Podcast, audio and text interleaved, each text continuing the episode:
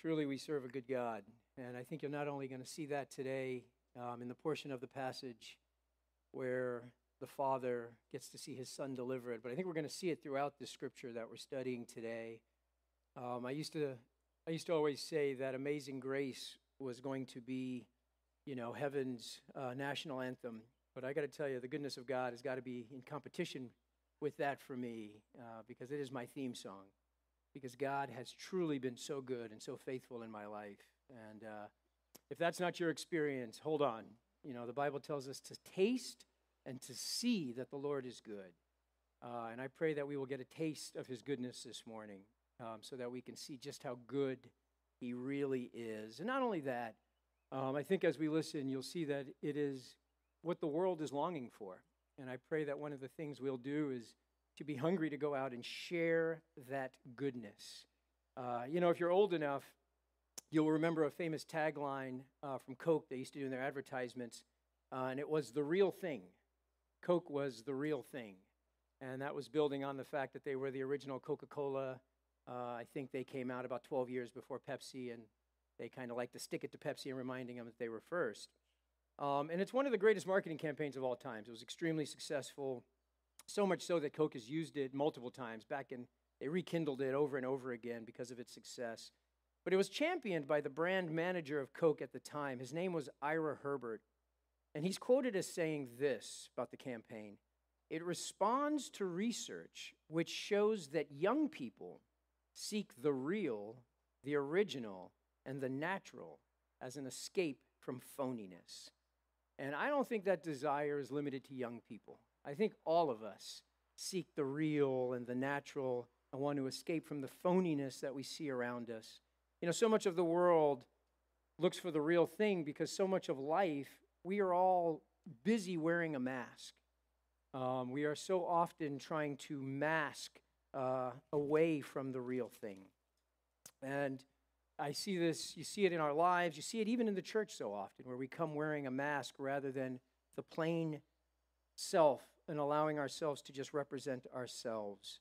Um, and what originally attracted me, I know, to Jesus himself in reading the Bible was how real he was in all circumstances, how plain and upfront and to the point he was. But the road to the real thing is hard and it's costly. And that's what Daniel was teaching us last week. Um, in his plain, simple way, we read Jesus say this If anyone would come after me, let him deny himself, take up his cross, and follow me.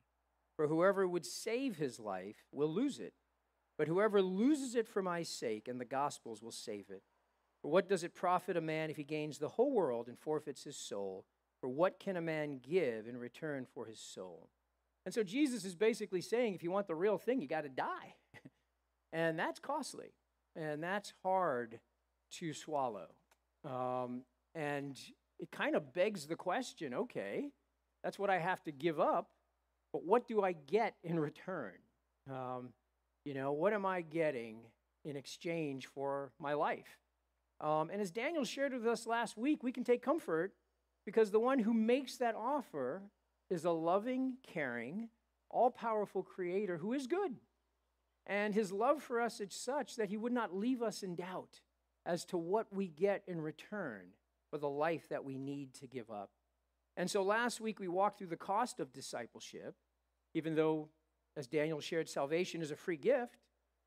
It's one that will cost you everything because God demands your life of you. And in order to live, you must die. But this week, we get to see what we get in return.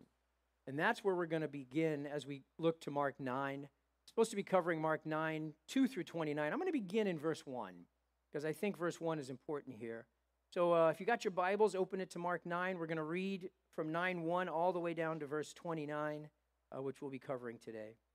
And he said to them, Truly I say to you, there are some standing here who will not taste death until they see the kingdom of God after it has come with power. And after six days, Jesus took with him Peter and James and John and he led them up a high mountain by themselves. And he was transfigured before them, and his clothes became radiant, intensely white, as no one on earth could bleach them. And there appeared to them Elijah and Moses, and they were talking with Jesus. And Peter said to Jesus, Rabbi, it is good that we are here. Let us make three tents one for you, one for Moses, and one for Elijah. For he did not know what to say, for they were terrified. And a cloud overshadowed them, and a voice came out of the cloud This is my beloved Son. Listen to him. And suddenly, looking around, they no longer saw anyone with them, but Jesus only. And as they were coming down the mountain, he charged them to tell no one what they had seen until the Son of Man had risen from the dead. And so they kept the matter to themselves, questioning what this rising from the dead might mean. And they asked him, Why do the scribes say that first Elijah must come? And he said to them, Elijah does come first to restore all things. And how is it is written of the Son of Man that he should suffer many things and be treated with contempt? But I tell you that Elijah has come, and they did to him whatever they pleased, as it is written of him. And then when they came to the disciples, they saw a great crowd around them, and the scribes arguing with them. And immediately all the crowd, when they saw him, were greatly amazed, and ran up to him and greeted him. And when he asked them, What are you arguing about with them? And someone from the crowd answered him, Teacher, I brought my son to you, for he has a spirit that makes him mute. And whenever it seizes him, it throws him down, and he foams and grinds his teeth and becomes rigid. So I asked your disciples to cast it out, and they were not able. And he answered them, O faithless generation, how long am I to be with you? How long am I to bear with you? Bring him to me. And they brought the boy to him, and when the spirit saw him, immediately it convulsed the boy, and he fell on the ground and rolled about, foaming at the mouth. And Jesus asked his father, How long has this been happening to him? And he said, From childhood. And it has cast him into fire and into water to destroy him. But if you can do anything, have compassion on us and help us. And Jesus said to him, If you can, all things are possible for one who believes. Immediately the father of the cry, child cried out and said, I believe, help my unbelief. And when Jesus saw that a crowd came running together, he rebuked the unclean spirit, saying to it, You mute and deaf spirit, I command you, come out of him and never enter him again. And after crying out and convulsing him terribly, it came out, and the boy was like a corpse, so that most of them said, He is dead. But Jesus took him by the hand and lifted him up, and he arose. And when he had entered the house, his disciples asked him privately, Why could we not cast it out?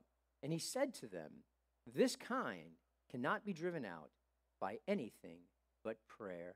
Let's pray. Lord God, we thank you for your word. We thank you, Lord God, for the demonstration that we have here of Jesus' power, both in his transfiguration and in his command over even the demons who obey him at his every command. Father, we pray today to understand that power, its source, to understand um, that it is a part of the great kingdom that you're inviting us to. May we see that kingdom before our eyes, and may our hearts be stirred to desire the real thing, Lord God, which comes through Jesus alone. In Jesus' name we pray. Amen. And so we begin with Jesus having told us the cost of discipleship, and now he's promising those that are there that there, out of this very group, that there would be some who would have the privilege of seeing the fullness of the kingdom of God in all its power. And then Mark lets us know uh, what happens next is directly tied to this promise because it begins with this conjunction. It says, and after six days, after Jesus made this statement, six days later, Jesus took with him Peter and John and James and led them up to the mountain uh, for this experience. So, six days later, Jesus is going to fulfill this promise that those standing there would get to see the kingdom in all its power. And the Bible tells us what this look like, looks like that he was transfigured before them, that his clothes became radiant, intensely white, um, whiter than anybody could bleach them, and that there appeared to him along with him Elijah and Moses as they were talking to Jesus. And then a Peter, of course, who's always talking when he should be listening, says to them, Rabbi, it's good that we are here. Let's make three tents to commemorate this event. Um, for he didn't know what to say. But then Peter's voice is overshadowed by a greater voice, which comes and says, Shush, Peter, this is my son. Listen to him. And then they looked around and no one was with them. And so Jesus takes this moment to reveal himself, his true self, to Peter, to John, and to James.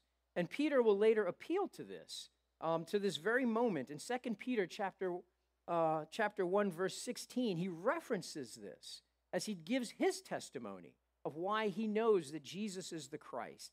he says this He says, For we did not follow cleverly devised myths when we made known to you the power and coming of our Lord Jesus Christ, but we were eyewitnesses of his majesty. We got to see the Lord in all his glory. For when he received honor and glory from God the Father, and the voice was borne to him by the majestic glory, This is my beloved Son, with whom I am well pleased. We ourselves heard this very voice, born from heaven, and we were with him on the holy mountain. And so, this is the appeal of the gospel, of the good news. This is what makes Christianity so distinct from everything else that is out there. Because even though it requires faith to come to Jesus, Christian faith is not like faith that you hear in the world. It is not a blind faith. It's not just a faith that we are supposed to believe and hope that someday God's going to live up to those promises. No, no, no, no. Peter says our faith isn't built on myths, it is built on historical fact. We saw his glory, we saw his resurrection, we saw Jesus in all of his power. We were eyewitnesses, and we have faithfully written this down so that you, 2,000 years later, may believe. You see, Jesus didn't just promise eternal life, for which we need to believe and hope someday that we will experience this eternal life. Jesus doesn't just promise us heaven or nirvana. Jesus himself came back to life. He died, he conquered death, he rose again, and he ascended as a living example of that promise, so that our promise would be established in fact and not just in a hope that someday we get to experience all the wonders that God has promised us. And so when Jesus tells us the cost of discipleship is to die to self, but the promise is eternal life, he now reveals to Peter, James, and John, these disciples, what that promise of eternal life looks like. He leaves no doubt or questions in their mind. And he should leave no doubt or question in our mind because these eyewitnesses has faithfully given to us exactly what they experienced. And what do they experience? He reveals himself in his glory, and standing beside him are two faithful witnesses to what God has done Moses and Elijah.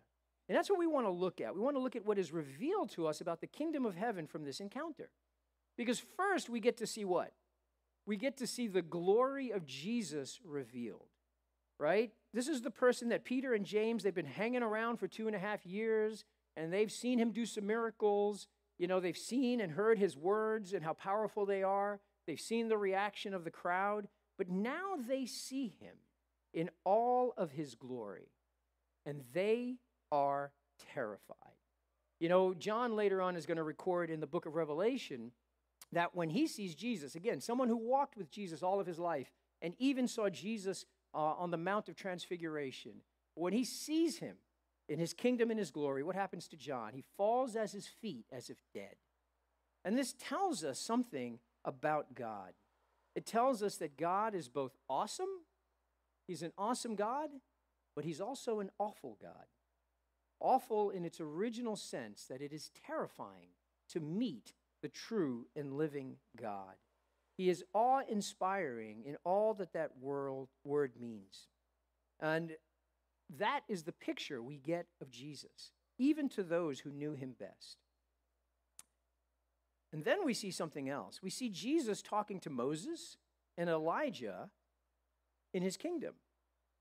And this should tell us something. This tells us that this awesome, awful, awe inspiring God is also immensely personal.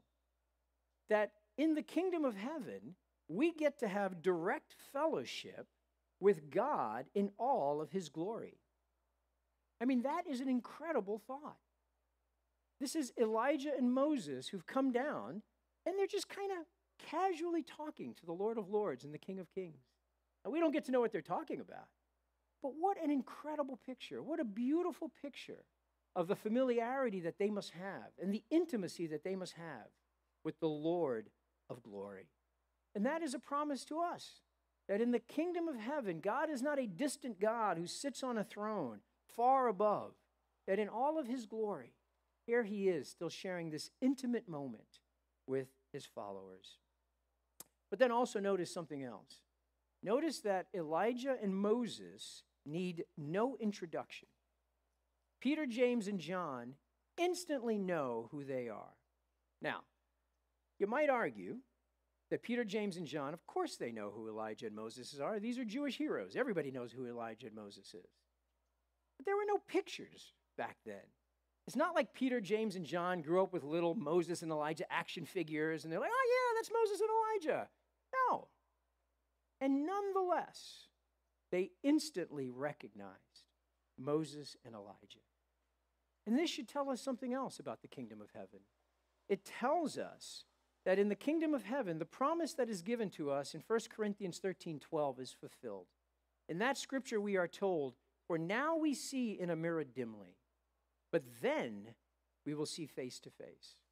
Now we know in part, but then we shall know fully, even as we are fully known. Now, that is an awesome promise of the kingdom of heaven. Whose heart does not long to be known fully?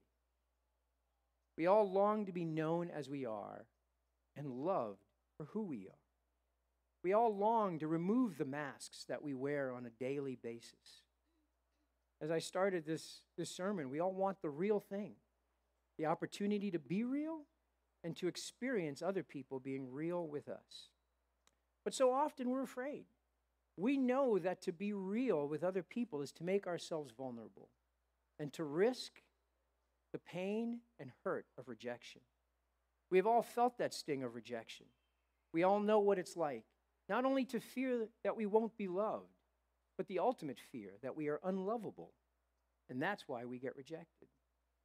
That no one will ultimately want us or want to be with us or care for us. And here we see the promise that in the kingdom of our Father, not only can we be fully known for who we are, but we are fully loved and fully accepted. Instantly recognize and able to instantly recognize all those that are around us. When Jesus promised that some would see the kingdom of God in all of its power, it includes this. He was talking about his glory, his power, but also the intimacy and the familiarity of the kingdom that we would ultimately be able to experience what we most long for. God wants us to know that the promise of heaven and the joy that we can expect is complete and full and will complete us when we get into the kingdom. And this leaves an interesting question, though. Because why didn't Jesus share this with all of his disciples? Why just Peter, James, and John? Were the other disciples somehow not worthy? And that begs a further question why doesn't God reveal himself to everyone like this? Right? Why doesn't Jesus just plop here, show us his glory, make himself clear so that we all know who he is and make clear that it is his kingdom for everybody? Is God hiding himself?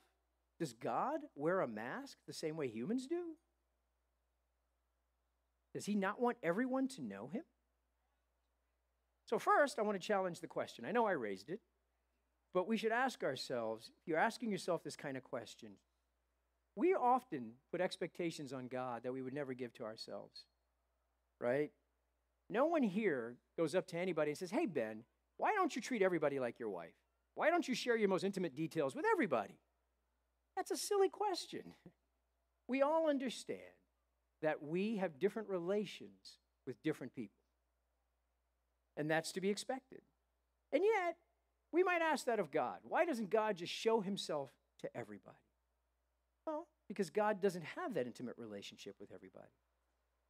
And God is like we are, He's more revealing to those who are closer to Him and have given themselves to Him.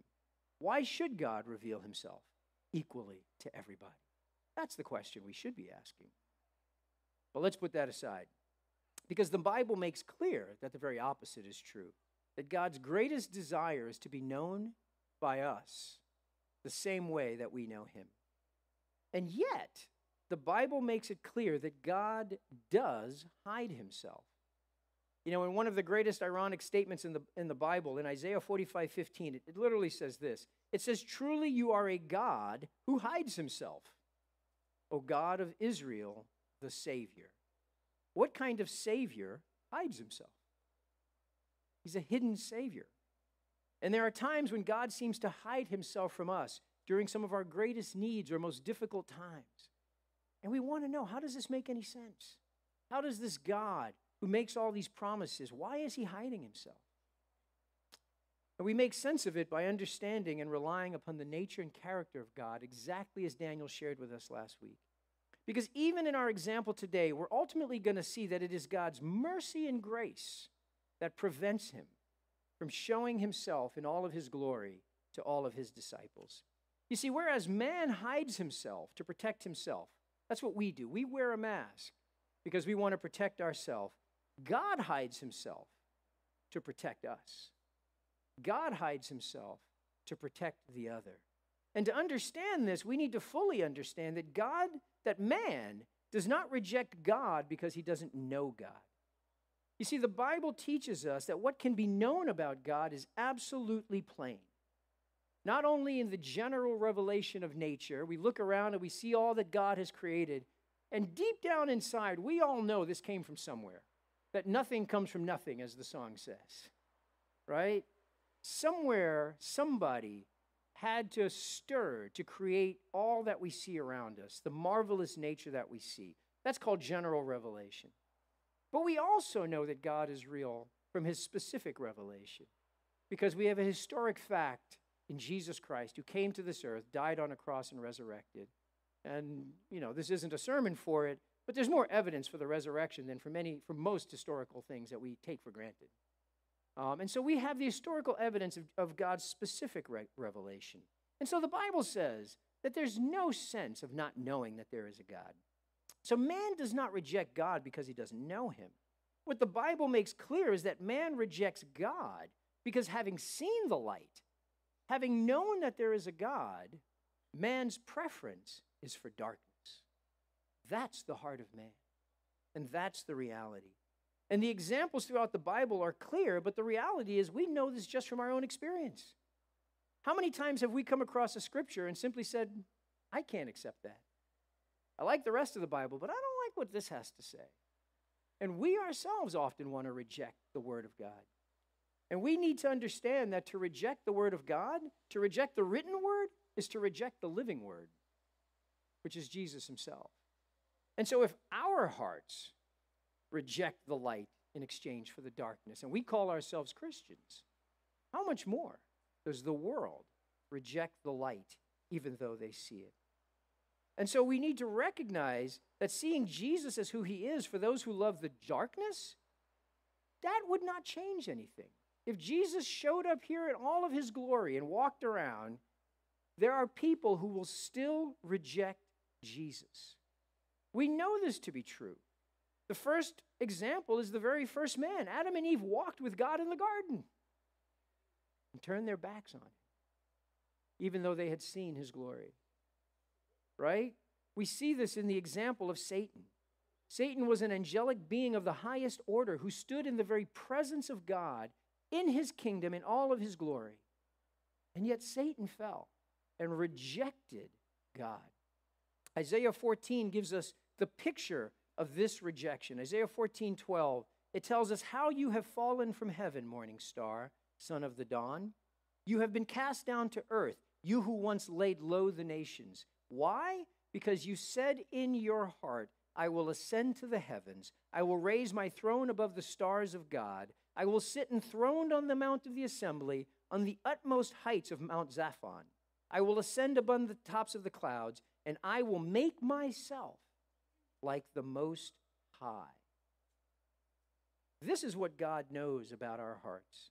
The revelation of God's glory does not inspire everyone in awe to worship Him. For many, it stirs jealousy and envy and the desire for them to be God themselves.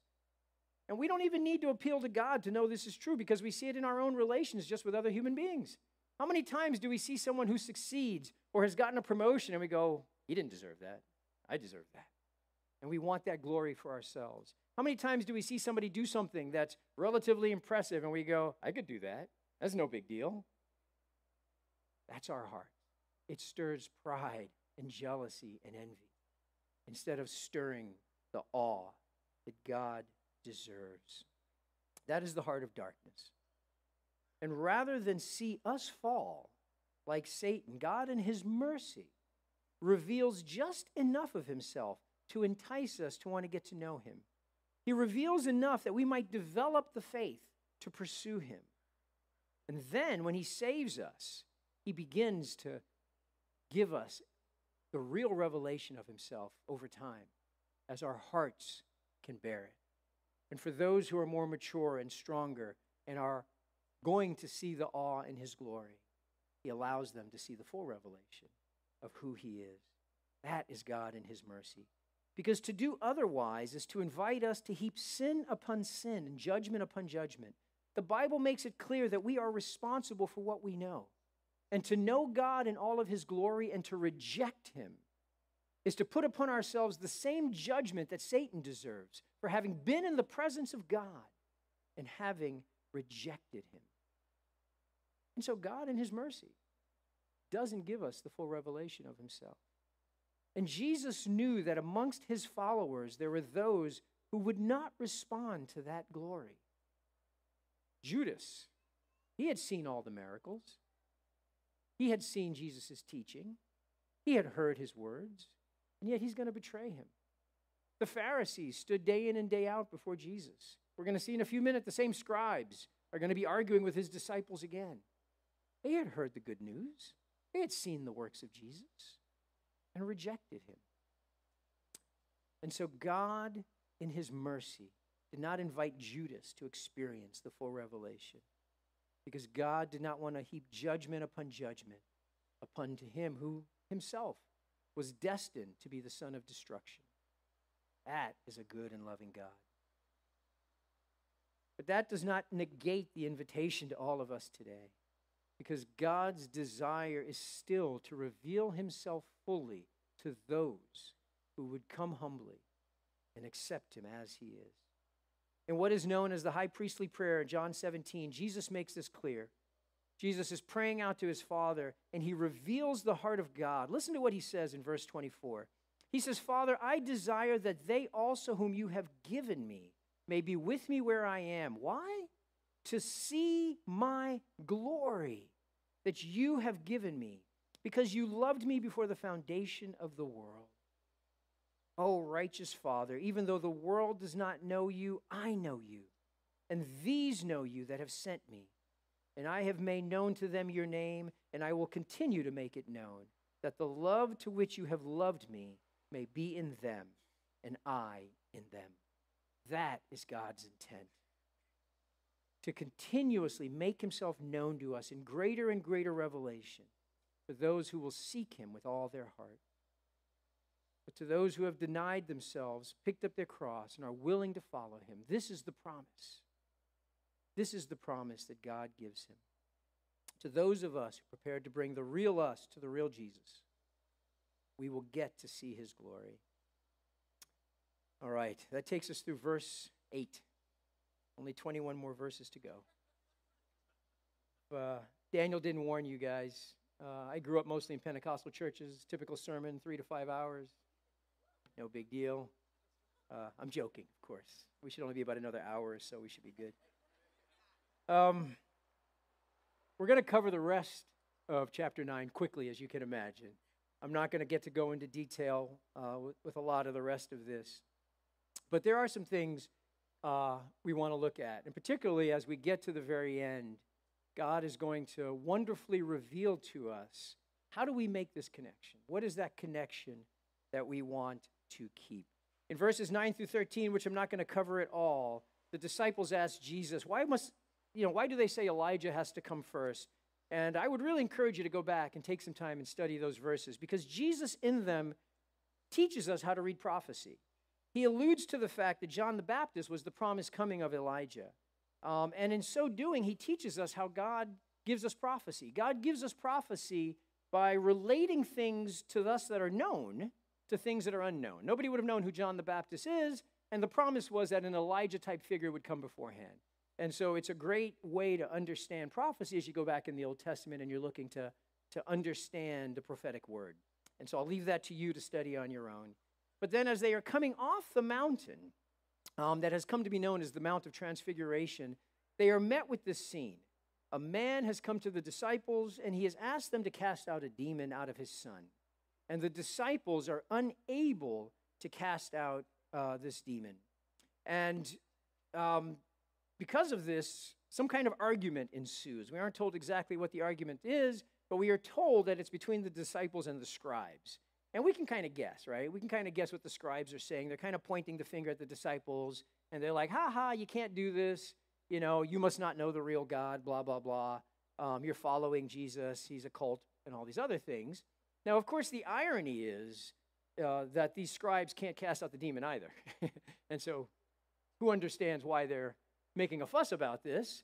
Um, but that's the world so often. You see, the world is going to apply different standards to us than it does to itself. And we just have to expect that. The world is always looking for ways to poke holes in the truth and the reality of who God is. And we can't be disturbed by that. And we also have to recognize that what we cannot do is make miracles the, uh, the foundation of our testimony. Because if that is what it is, it's not going to work out. The, the foundation of our testimony is Jesus Christ, crucified, resurrected, ascended into the heavens, having died on our behalf. That is the foundation of our testimony. Um, and that has to be it, and that alone. And as Jesus comes down off of this mountain, um, Jesus responds to this scene rather harshly, right? He says, What's going on here? The man says, Hey, I brought my son to your disciples. They couldn't cast out the demons. And Jesus says, Oh, faithless generation, how long am I to be with you? How long am I to bear with you? Bring him to me. Now, we aren't told exactly what Jesus is responding to. Is Jesus responding to the Father? Is Jesus responding to his disciples? Now, I don't personally think so because he addresses the generations. And so it seems to be that he's responding to the scribes, that he's a little bent out of shape over the fact that they're still arguing and trying to figure out who he is. That there is still this sense of, is Jesus the Messiah? And he says, This faithless generation, they're always seeking a sign, which he will say in other places. And he's like, No sign will be given to you. We're not going to do this for a sign. That's not why God does miracles, you know? Um, and so he seems to be exasperated by them, but we aren't told exactly. But then he does say, Bring the boy to me.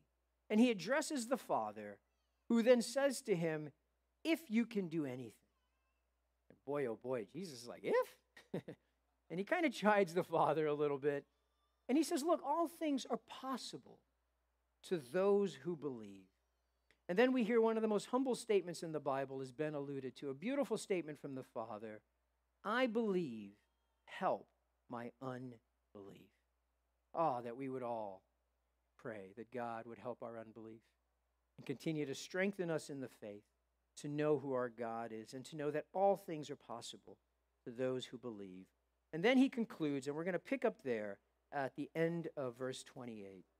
And he says, and verse 28 says, And when he had entered the house, his disciples asked him privately, Why could we not cast it out? And he said to them, This kind cannot be driven out by anything but prayer. Now, I don't know about you, but when I first read that statement, it was honestly a little unsatisfactory because I don't know what Jesus is talking about. What does he mean, this kind? You know, I mean, is it because it's a mute demon or was it because it was an epileptic demon? Um, I mean, are we supposed to like dive into the study of demonology? Like, what's he referencing with this kind? But if you take a step back, you understand, because it's very odd. This is one of those rare occasions who the disciples aren't befuddled at all by what Jesus said. You know, I mean, we've kind of watched the disciples coming along in Mark 9, and they tend to miss things every now and then.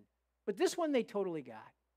And what they get and what we need to get is that this isn't about demons at all. It almost doesn't matter the kind. This is about prayer. This is about understanding that our power is in knowing and being connected to the real Jesus. You see, that's what matters. If we're looking just for a source of power if we're looking just to do some wonderful magical tricks um, or whatever it might be we think of as miracles, then we're worshiping the wrong Jesus because that's not what Jesus came to do. God is not in the business of making demigods out of us so that we can go off and show magical tricks to people and make them happy. If, however, if what we're looking for is to be connected intimately, as we have seen Jesus wants to be, to the source of power that makes all things possible to those who believe, then Jesus says, Come and get plugged in. And prayer is the means by which we get plugged in. If we want the real thing, then we need to be praying to the real God. Prayer is our lifeline to the Lord. And that's why the disciples had no questions about this, right? The one thing the disciples have seen Jesus do is pray. Get up early to pray, stay late to pray. I mean, Jesus is going, you know, the, God the Son is going to pray to God the Father before he raises Lazarus from the dead. Does anybody believe that God the Son couldn't raise Lazarus? No. But Jesus was in constant communication with his Father so that they would always be on the same page. And the disciples had seen this wherever they went. And so the one thing they were not confused about was the power of prayer. And so when Jesus says this kind cannot be driven out by anything but prayer, they understand that prayer is the source. Prayer is when we bring the real us to the real Jesus. It can be on your knees, it can be standing, it can be in your closet, your prayer closet, it can be as you're driving down the highway right? The Bible encourages us, as Rob has been teaching at Truth Seekers, that we are to pray at all times and in all manner, is what the Bible actually teaches. That we are staying continuously connected to the source of our life. And as we sit at Jesus' feet in prayer, that is where God reveals himself to us. And as Jesus becomes transfigured in our understanding of who he is, as we see his glory, you know what that's going to do? That's going to create in us the type of belief that makes all things possible. And that is what Jesus is explaining to them. That is the type of belief when we know God for who he is that makes all things possible. That is the real thing. And that is what God offers us when we come, deny ourselves, pick up our cross, and follow Him. Now, before I end, I do have to say if there's anybody here who has not come to that place, if there's anybody here who does not know the real Jesus, don't leave today without getting to know Him. If you want the real thing, you're not going to find it in Coke. You're not going to, either kinds. You're not going to find it in anything that is in this world, but you will find it in the living God who promises an eternity of His glory, His familiarity, and His intimacy with us. Let's pray. Lord God, thank you for your word. Father, thank you for your great love for us and your desire to know us intimately and to be known by us in an intimate and familiar way. Father, what a promise you give. What a promise you give to reveal yourself to those who would come to you and open themselves up to your truth, who would lay at their feet and desire to know you. You've said, uh, Lord God, that for those who come and seek you earnestly, that you will reveal yourself. Father, may we have a continuous revelation of who you are, and may we go out and want to share that with the world as we see you, as Peter, James, and John did. May that become our witness and our testimony as to the goodness of the God that we serve. In Jesus' name we pray. Amen.